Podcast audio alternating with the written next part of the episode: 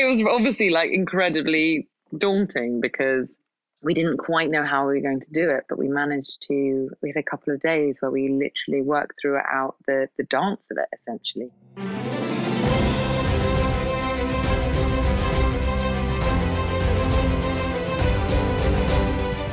Hello, and welcome to another episode of the Awardist podcast from Entertainment Weekly, where we take you to the front lines of the Oscar race with this year's biggest contenders for the industry's top awards.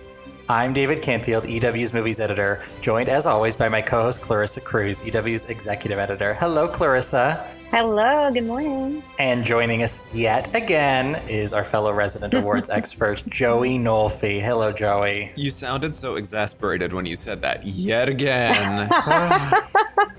We're just tired from award season in general. I and know. tired and, of me. And it just And they're never Joey, tired of you, If Joey. Joey has to come tired. back, that means we have to have some more arguments. It's like, am I ready for that? Um, Just get on the Penguin Bloom train and then we don't have to argue. Oh, that that train has left. That Joey. train left. That train has no, left. it didn't. Stop it. It's now a boat. It's changed modes of transportation. That's Not even, looking not even Razzie nominated. well, last night was the SAG Awards, and we are uh, all here to discuss that holy spectacle, which shook up the Oscar race in almost every conceivable way.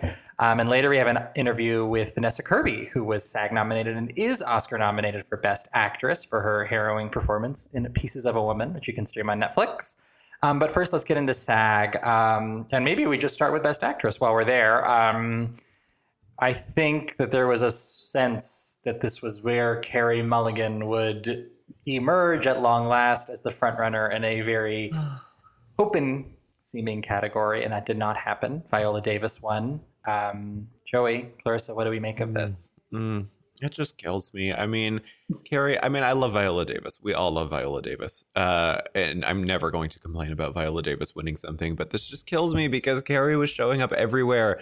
But I think the race is still too wide open to consider her a front runner anymore. I mean, I was feeling good about her showing up literally everywhere, as most of these actresses have. But because the film itself was performing so well, getting a Best Director nod, showing up at DGA, PGA, BAFTA, although Carey didn't show up at BAFTA, um, and so many above the line categories, I was convinced that Carey's performance was the one to beat because there are a lot of stuff that like men who don't want to love this film because they feel targeted, I feel like, but the obligatory vote that they would cast, I feel like it makes sense that they would vote for Carey.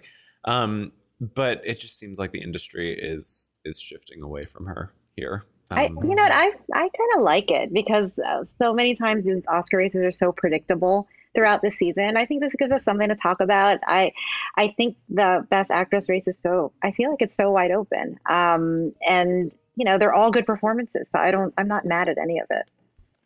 in in this case too you have uh, so many past winners competing viola frances mcdormand at the sort of top of that ticket and in the case of someone like carey mulligan i agree with you joey it's, it's sort of bizarre how that movie is really connected almost in a in every way other than her like Yeah. emerald fennell winning original screenplay with the writers guild was a pretty big surprise over a trial of chicago 7 mhm. um, and the film looks pretty well positioned, I think, for that Oscar as well. Emerald Fennell getting in for director, uh, let Yeah. alone, um, you know, I don't think she really has a shot to win that, but that alone Mhm. is a huge uh, accomplishment for that film. But Carey, who's the face of that movie and was really the headline of that movie, I mean, especially out of Sundance, yeah. I don't feel like Right. anybody was talking about that movie outside of Carey's performance.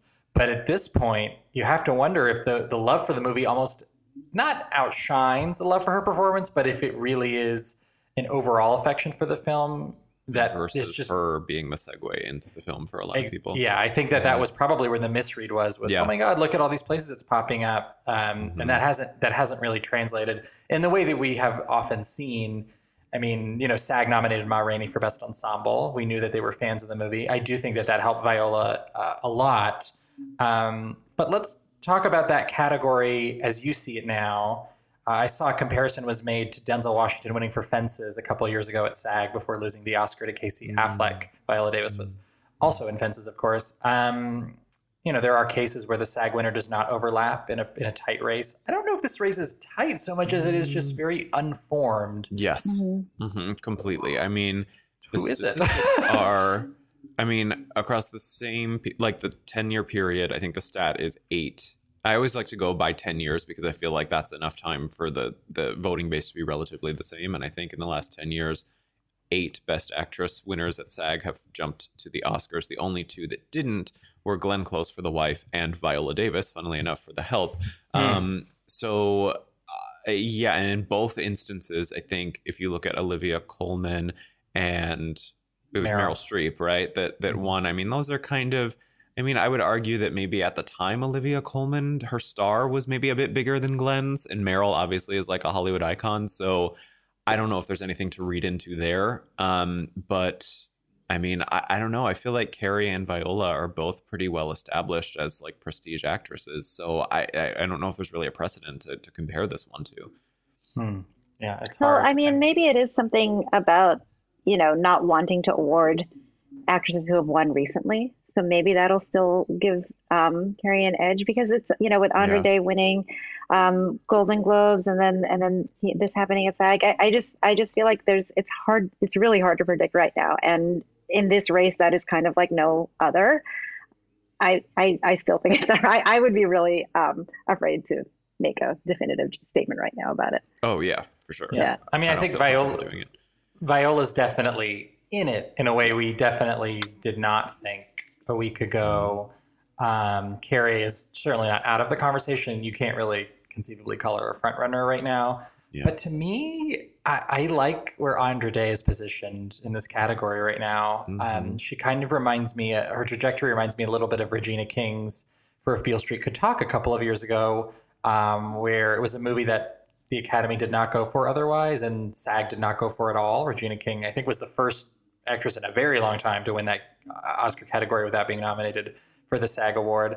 Um, and so, in the case of Andra too, she's no, she's not facing a clear frontrunner, and that was really what helped Regina King. Was I think there was a lot of conversation around Amy Adams and Vice that just never materialized and she was able to sort of establish herself outside of SAG. And Andra Day winning the Golden Globe and having that late breaking momentum, I think really helps her.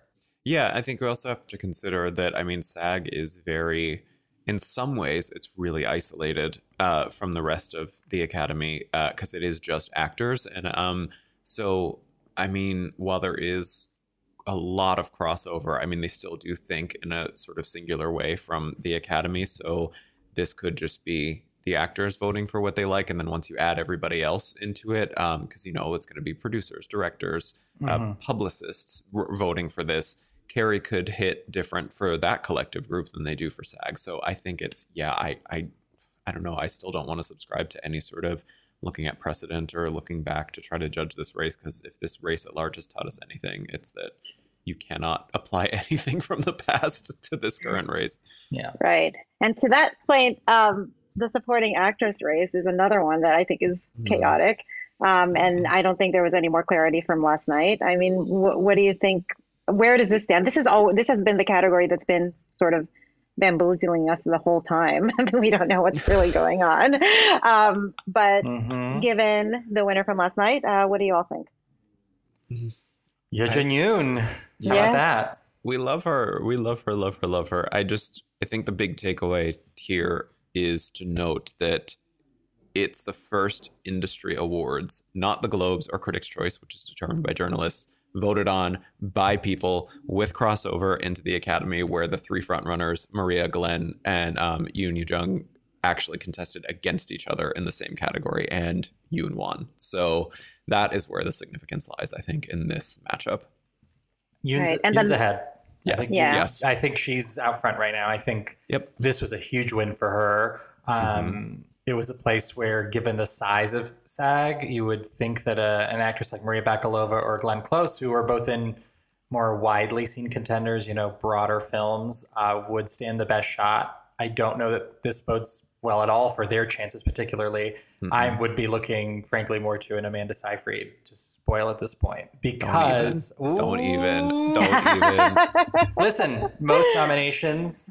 Um, Regina King had done it just two years ago. I'm not saying she's going to win. I would predict Youn pretty confidently right now, but I, I do think that SAG is a place where you would see Glenn or Maria win if um, if they really were on the path to Oscar, and Amanda didn't really get that test for whatever reason. That's a mark against her that she Flop. didn't get that test. we love her. We had her on the podcast. She's so great in Mank.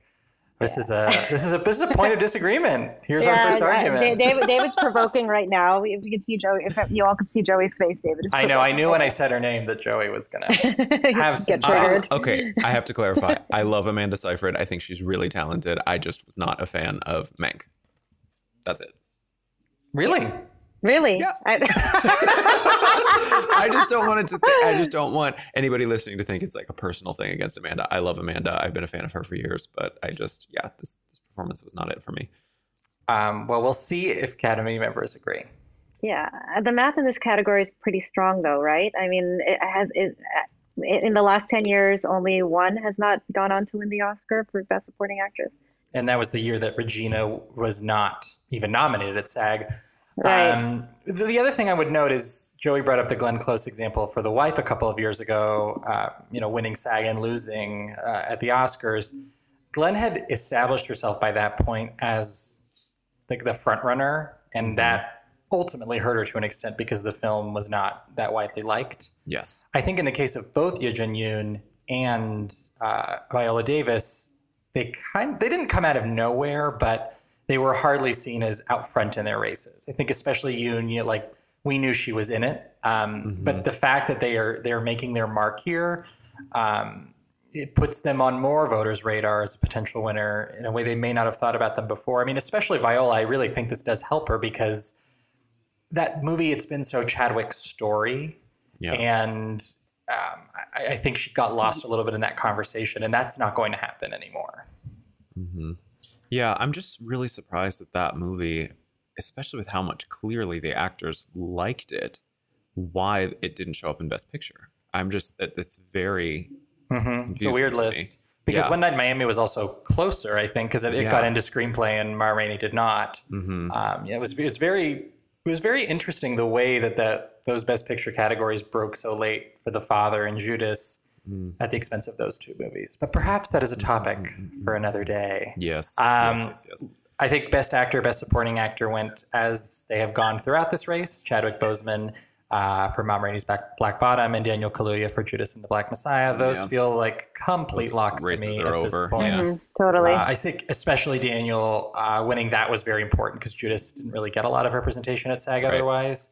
Um, so that feels like a done deal to me. Um, but Best Ensemble, uh, Trial of Chicago 7. Joey's other favorite movie. Netflix and Joey, a match made in Oh heaven. God. Trial of the Chicago Seven, also known as "What Are Women? What Are Women?" Um, women don't exist. Um, I, I, I think so. I think that there is you. The only thing to really read into here is I think that Trial is perhaps more of a threat than we thought it would be. I mean, the actors, the biggest branch, most generalized taste, clearly thought this was a brilliant film. Has a lot of star power behind it. Its themes about pushing back against like corrupt government and protesting really sort of mean something today. So it's a timely film wrapped in a very dated package. the actors are really mm-hmm. stroking themselves over this particular movie. so I think it's a lot stronger than we thought, but I I don't think it's it's anything to sort of worry about overtaking Nomadland at this point. I Agree. I don't really think it is, it is a show of strength, to be honest with you. It feels like a Hidden Figures win to me. You know, a really broad skewing movie that this group tends to go for far more than the Academy. I mean, the fact that Mhm. Trial lost both WGA and PGA, um, given that it, I think it would really have had to win both of those um, as, as to emerge as a challenger. Uh, I just I don't see it. I really don't. I don't think that this meant. I, I think this could have been an opportunity for Minari to emerge as a challenger. Right. And that did not surprised happen. That it didn't win. Yeah. Especially, Yeah. I mean, once Youn won, I, I was, I was like, sure oh, yeah. it would win. Mm-hmm. Yeah. That was Uh, that was the bigger shock to me was that not necessarily what did win, but that Minari didn't win because I Mhm. thought it was for sure gonna yeah win here. Yeah. But- so that that was just yeah. Also, an interesting little factoid: Michael Keaton fellow icon from the Pittsburgh, Pennsylvania area, such as myself, broke a SAG record by becoming the only actor in history to receive three ensemble awards for Spotlight, Birdman, and Now Trial. So shout out to Pittsburgh Excellence. Me, Michael Keaton, and Christina Aguilera, Pittsburgh Excellence. Oh, that that is that is a trio. Where's That her SAG award? Burle- burlesque did not come through. It seems. No. That best ensemble. That is a true definition of a best ensemble winner. well, I don't actually disagree with you on that one. Can we talk about this the ceremony? Uh, What what did you all think? I mean, I for one, I thought it was all about Daniel Kaluuya's purple pajamas. Um, I just love that that he just walked He- in and He had a lovely you know weekend. he yeah yes, totally he did. Saturday Night Live and, and this, yeah. I, my favorite part was when Helen Mirren in her Ariana Mm. Grande phase with that high pony saying that she And loved Pen 15. Pen 15. That was the moment. She's in her hot girl summer phase. Miss Madam the Queen. She's sitting there with her little high pony talking about Pen 15. That was an amazing moment. And talked Icon. about it in a way where she could have gone on for another 10 minutes about Pen 15. Like, Yeah. and probably did, and they edited it out. and they edited it out yeah Uh, I just, I loved the brevity of this uh, Yeah. pre-recorded thing. I mean, the SAG Awards is usually brief as it is. It's usually what, like two hours. It's tolerable. It's tight. I love the usual intro though. That's like going to different actors at their little Yeah. tables where they're like, "I'm Phylicia Rashad and I am an I'm actor," an and it's just the SAG Awards usually just have a knowing sensibility that really leans into the whole actors celebrating actors thing, and it's Yeah. just so absurd, and I love it. And that was slightly missing, I think, on this very Yeah. produced, pre-recorded version, but it was brief and sweet, to the point, and it still shook up the race in a really big way. So, what more can we ask for? I will say, however, um, as a shift to the Oscar ceremony, I don't want to see another Zoom acceptance speech. I just I Mm. can't do it. And I, I feel like these are really great winners. You know, Mhm. Daniel Kaluuya deserves to have a stage. Yeah, well, I think I- they will. I Won't know, they? but well, they. I mean, I, I think that they will, and I'm, I'm saying I'm excited for it, but I'm also just. Mhm. I mean, that there's been so much back and forth on how it will be in person. The Yeah. producers, of course, had to um, relent a little bit on their insistence that Emerald Fennell swim across the Atlantic and make her make her make her way to Union Station. Um, so In I the do Penguin Bloom boat. in, in the Penguin Bloom boat with Naomi Watson tow. Wait, presenting. I don't know, but if we if we don't have the if we don't have the Zoom acceptance speech, then we don't get the moments like Youn Yuh-Jung's family member, you know, taking a picture of her in in the Oh, that was so background nice. while she's giving her Yeah. speech. That was sweet. Well, you know, actually, you, you bring up a good point, Clarissa. This was a good example of that because you also had like Viola literally falling out of her chair, and that was pretty pretty nice to see. Um, yeah, I mean, there there are you do get more intimate moments, but um, I mean, Daniel Kaluuya poking fun at his uh, being on mute at the Golden Globes on Saturday on Saturday Night Live uh, Right. was a good reminder of how these things can go wrong. And Yeah. I feel like this very strange, very long season deserves not a, a return to normal for a finish, but a you know a kind of a semblance of normalcy, Mhm. maybe. And I feel like we'll feel that at the ceremony the way they have it laid out so far. I mean, they're they're trying to do as much in person as possible, and I think a really good template to look at of what they're perhaps going to try to do is the Grammys. I think the Grammys really got the Yeah. yeah, uh, yeah. pandemic awards format down really, really, really well, and it seems like the Academy was already on that planning phase of trying to do as much in person as possible. So um, I think the Grammys really set an interesting precedent that I think we're going to see even after pandemic times. That show was so well put together and it was really engaging. And uh, I think the Oscars are going to follow up and, and do something similar. Yeah, I think so too. Well, we're going to take a quick break. When we come back, Vanessa Kirby, another Best Actress nominee in an ever complicated category, talks about Pieces of a Woman. Stay with us.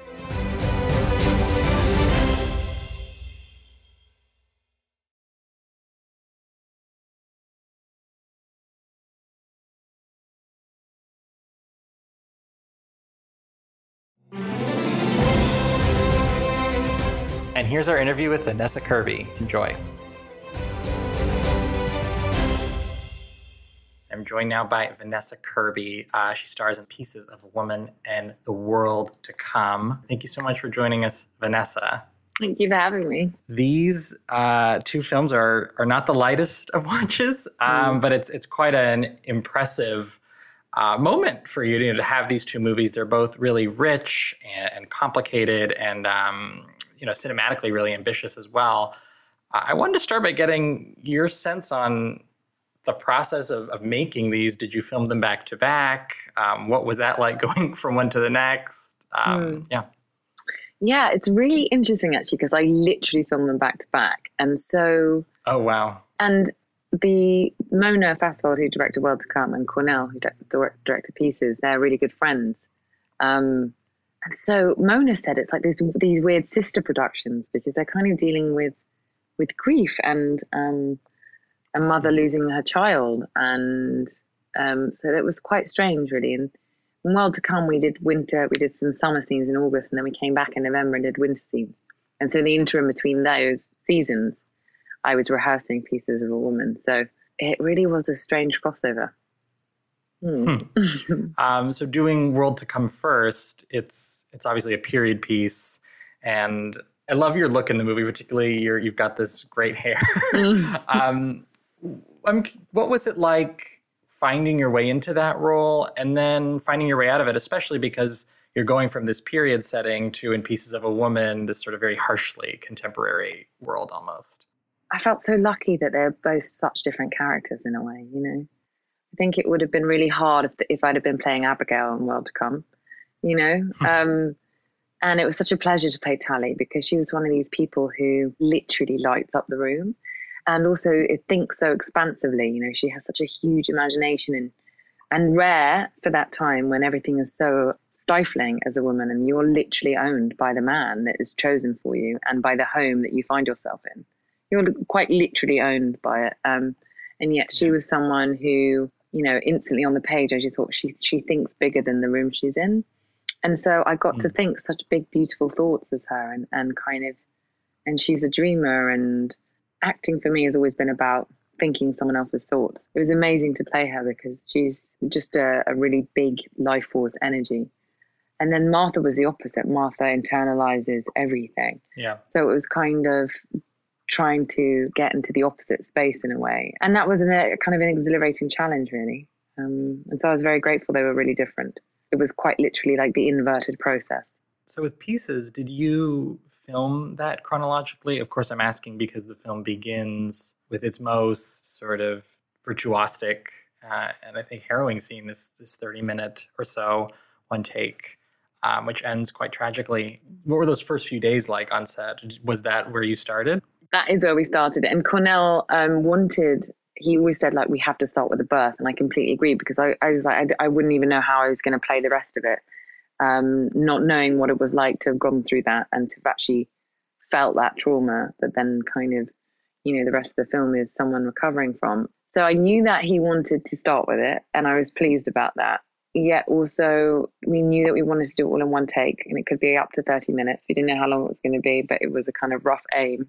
It was obviously like incredibly daunting because we didn't quite know how we were going to do it but we managed to we had a couple of days where we literally worked throughout the the dance of it essentially. And then the very first morning we were so nervous. I think none of us slept. And yeah, we turned over on our first take that morning. and We did four the first day, four takes the first day, and two the second. And Kornél's used the fourth take for, for the first day. And it was the best filming experience of my life, actually.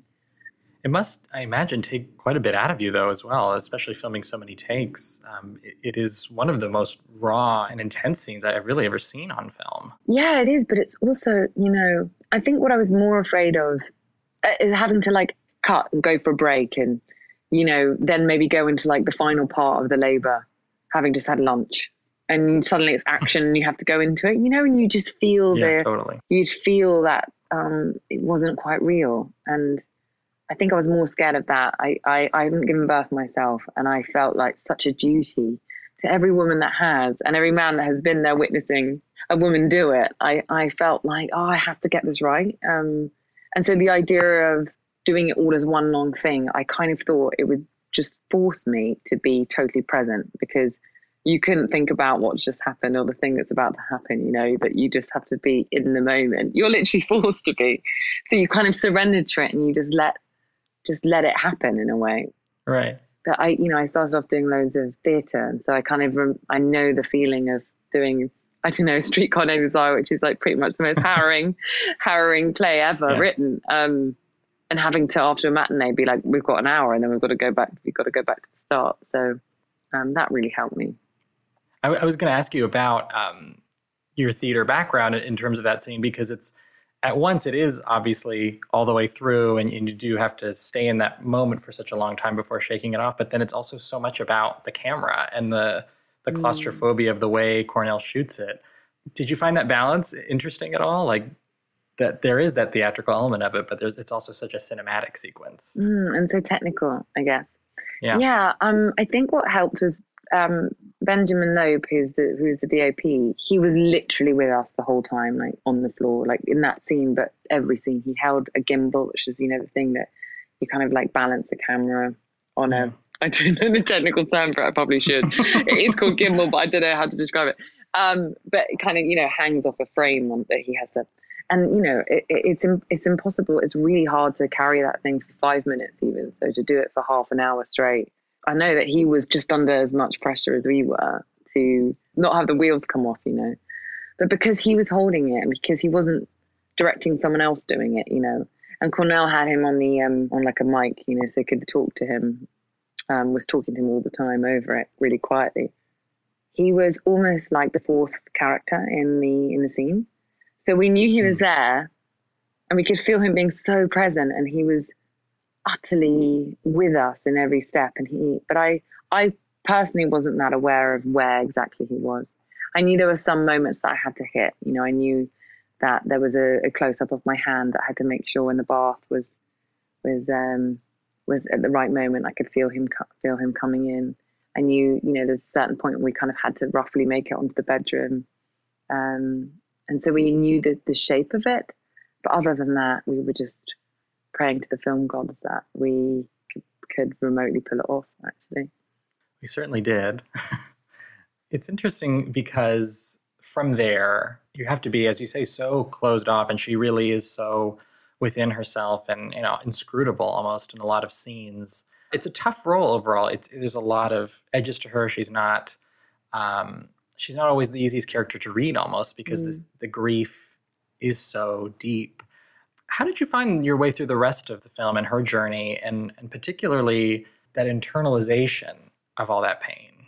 Yeah, I remember reading it going, God, this is such an unusual look at grief.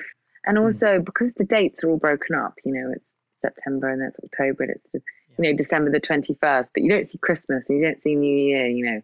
So I had to hmm. imagine all the other times in it. And in a way, in the film, those dates are often like the hardest moments in her life when the spelling isn't right on the gravestone for a funeral that she hasn't necessarily decided herself or been prepared for or necessarily wants to do it in that way, you know, or the moment that her husband tries to have sex with her again for the first time after something like that, you know, that there's these all these really difficult moments in her journey through through grief. And I think um, you know, I spent a lot of time with women who had lost their children in this way or many women who had lots of miscarriages or and actually the thing that they all had in common universally was um, it's really hard to talk about and that actually society finds it really difficult and like really deeply uncomfortable and it's not it's hardly spoken about. And the more people i spoke to the more suddenly was like actually my friend or my friend of my friend or someone in my family or there was this it almost once you speak about it more people kind of come forward and go oh it's happened to me. I just haven't ever known how to to describe it or know if people would be open to hearing about it. So that um, gave me such a perspective, I guess, on I tried to investigate why that was, Hmm. both within those women and also in society.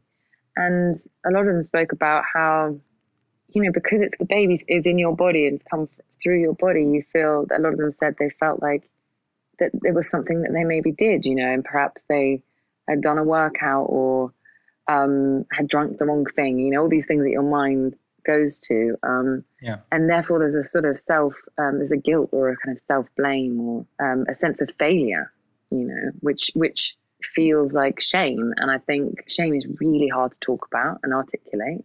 And so you kind of do close off and internalize. And so I I had to really spend a lot of time with those women to really understand what that felt like to try and begin to understand why Martha is so unreachable to everybody else, you know. as much as everyone tries in their own way, and they're also having their own experiences of grief, this is um, a person who quite literally can't talk about it. Um, and that makes it incredibly lonely. That's such a long-winded answer, but um... no, but no, I, I, think a beautiful answer and and one that speaks to really the power of this film and this character because you can see a lot of those considerations both in your performance and in, in the way the film is made. Um, you know, at times it it almost reminded me of, of films that aren't really made anymore, like more from 70s, 80s, that that kind of period of filmmaking. And it was interesting having that in the back of my mind, where near the end of the film you have this remarkable scene opposite Ellen Burstyn, who is such an you know icon of that era. Um, what was filming that scene like? What was working with her like? And I'm curious if you also felt that way about being in that style of filmmaking. Yeah, I mean, the 70s for me is like my, you know, like Gena Rowlands is my hero. Um, mm. Ellen is also one of them. So that was amazing, you know, when she said yes to it. And I realized, like, oh God, okay, I'm really going to have to try, try and pull this off for her. And I mean, I've always, I love Cassavetes. So I wanted that kind of idiosyncratic feeling in it anyway. Yeah. And the kind of explosiveness of it. Because I realized as well for Martha that although she's not outwardly doesn't seem to be expressing anything inside it's just the most colossal turmoil and like deepest grief you could ever imagine and so those two things kind of in tandem were um I really had to try and sort of get inside. And therefore, it was actually such a relief to be able to just scream in a scene. I was like, I find it much easier to express. Um, the character I played on The Crown was so expressive and um, I loved it. And it was actually way more of my natural. I just find it easier, you know. I've actually find it really hard yeah. to, to, to hold things in. So it was really challenging feeling the thing but not being able to show it there were so many times in scenes with Shia that I just wanted to come back at him, you know, and just be like, yeah. you know, as the character, just to go like head to head. But because Martha and her nature and what she's experiencing, I, I literally couldn't. So on that day, I didn't really know how it was going to come out. I knew that it was going to address she Martha. All I knew was that Martha was going to be pushed to the point where she she said something that she really felt, you know, but she but she hasn't up to this point. So I kept thinking, okay, but for months and she hasn't said anything about how she feels. So she's going to have to be really pushed. And I think on the day we realized that Ellen would have to say something that would make, you know, Martha break actually. Yeah. And that was that line of um, you'd have your baby in your arms right now if you listen to me, you know. And therefore I think it had to come to that level to be able to allow the actual rage, you know, and the and the pain to come out. So I just remember screaming in Ellen's face and just being like, I hope that's okay. but um, but then she just came up with this incredible monologue. And I was behind the camera and she was just going and going and going. She was doing that amazing Ellen thing she does. And you remember her speech in Requiem for a Dream is just so amazing. Oh, um, yes. And it was one favorites. of those moments where you're just like, oh my God, she's, you know, in her full force. So that was also yeah. like the birth, the same kind of feeling of, oh, this feels this this moment feels real, you know, which is all you can ever hope for. A couple of times mm. in a hmm. film, sometimes. Mm. So you mentioned Princess Margaret on The Crown, which is, of course, I'm sure what many of our listeners were how they were introduced um, to you. I'm curious, going from that, these two roles really feel like a spe- you know a special kind of moment for you because they are so rich and they're both very different characters as you mentioned. Did you find after The Crown, uh, you know, a desire to to find your way into roles like these? Did did they come easier? What was what was that transition like after you finished your run on that show? Mm. Well, I felt so lucky with with that show because you know it was we knew we had two seasons and therefore it was 20 hours and if that was a film then that character, Margaret, would have been in the background smoking a few cigarettes. totally. So the fact that I that I got to kind of grow up with her and chart her young life, you know, I was desperate to do the latest stuff. I wanted to smash loads of plates and and scream at Anthony Armstrong Jones that amazing Helen has got to do that. Um, Yeah. So uh, I knew that I had to kind of set up her why she turned hard, you know. And I always thought that person that everyone knows her later on in life as being so bitter and really damaged. And I was like, but she wouldn't have been like that when she was little. So what happened? Um, so it was an amazing journey to do that. And so after finishing Margaret, I just thought I hadn't ever led a movie before, and Pieces is my first lead, and that felt so so special. And I, you know, I I was really I felt, you know, I I'd, I'd watched lots of people do it, and I was like really waiting my time and learning loads and trying to absorb how other people do it, and I felt really ready to do it by that point. Um, and it was again in both these movies, it had the same feeling as Margaret, Margaret, where you just felt like, oh, there's space to really explore this nature of person, and and really that's what I look for now. And and The Crown, like you said, it was a real benchmark. Between Princess Margaret and Tallie and Martha, you you have characters with also very different looks, and I'm curious how that helps you find your way into role. Uh, in this case, I'll ask about World to Come um, and and and that hair. Like, Mhm. what a what part of that character, you know, the the appearance helps you find your way in, and Mhm. what were those conversations like with Tallie in terms of her look? Yeah, that was Mona. Mona went, I need her to, I need her to have iconic hair. And I went, how on earth do you do that? Interestingly, actually, Margaret uh, really gave me this incredible gift because it really taught me as an actor because she was a character who, you know, really cared about um, aesthetics and had time to and you know had the resources to spend a lot of time doing like lots of fittings of dresses and things like that. And so consequently i was in a lot of fittings and i'm not not naturally that's definitely not my forte. And what i learned was with her i really learned the relationship to um, costume and it is, isn't about um, how you're perceived right it's not like okay let's choose this costume so that the audience think it's more how does this person choose to express parts of themselves somehow Hmm. you know Yeah. Um, well, if the crown taught you that about um, costuming and, and the sort of importance of that for the character, what did what did Pieces of Woman teach you as an actor? it taught me it was quite a sustained um the movie is is someone's journey through a really extreme grief and i guess it taught me to sustain that level of feeling through a long shoot and also just honestly i went into it not really knowing how i could feel those things and not show them and i honestly even though i was feeling them i didn't know if the camera was reading it really you know Right. I was thinking all her thoughts. I was really feeling it inside myself. But at the end of the shoot, I was like, oh my God, what if it just looks like I'm doing nothing?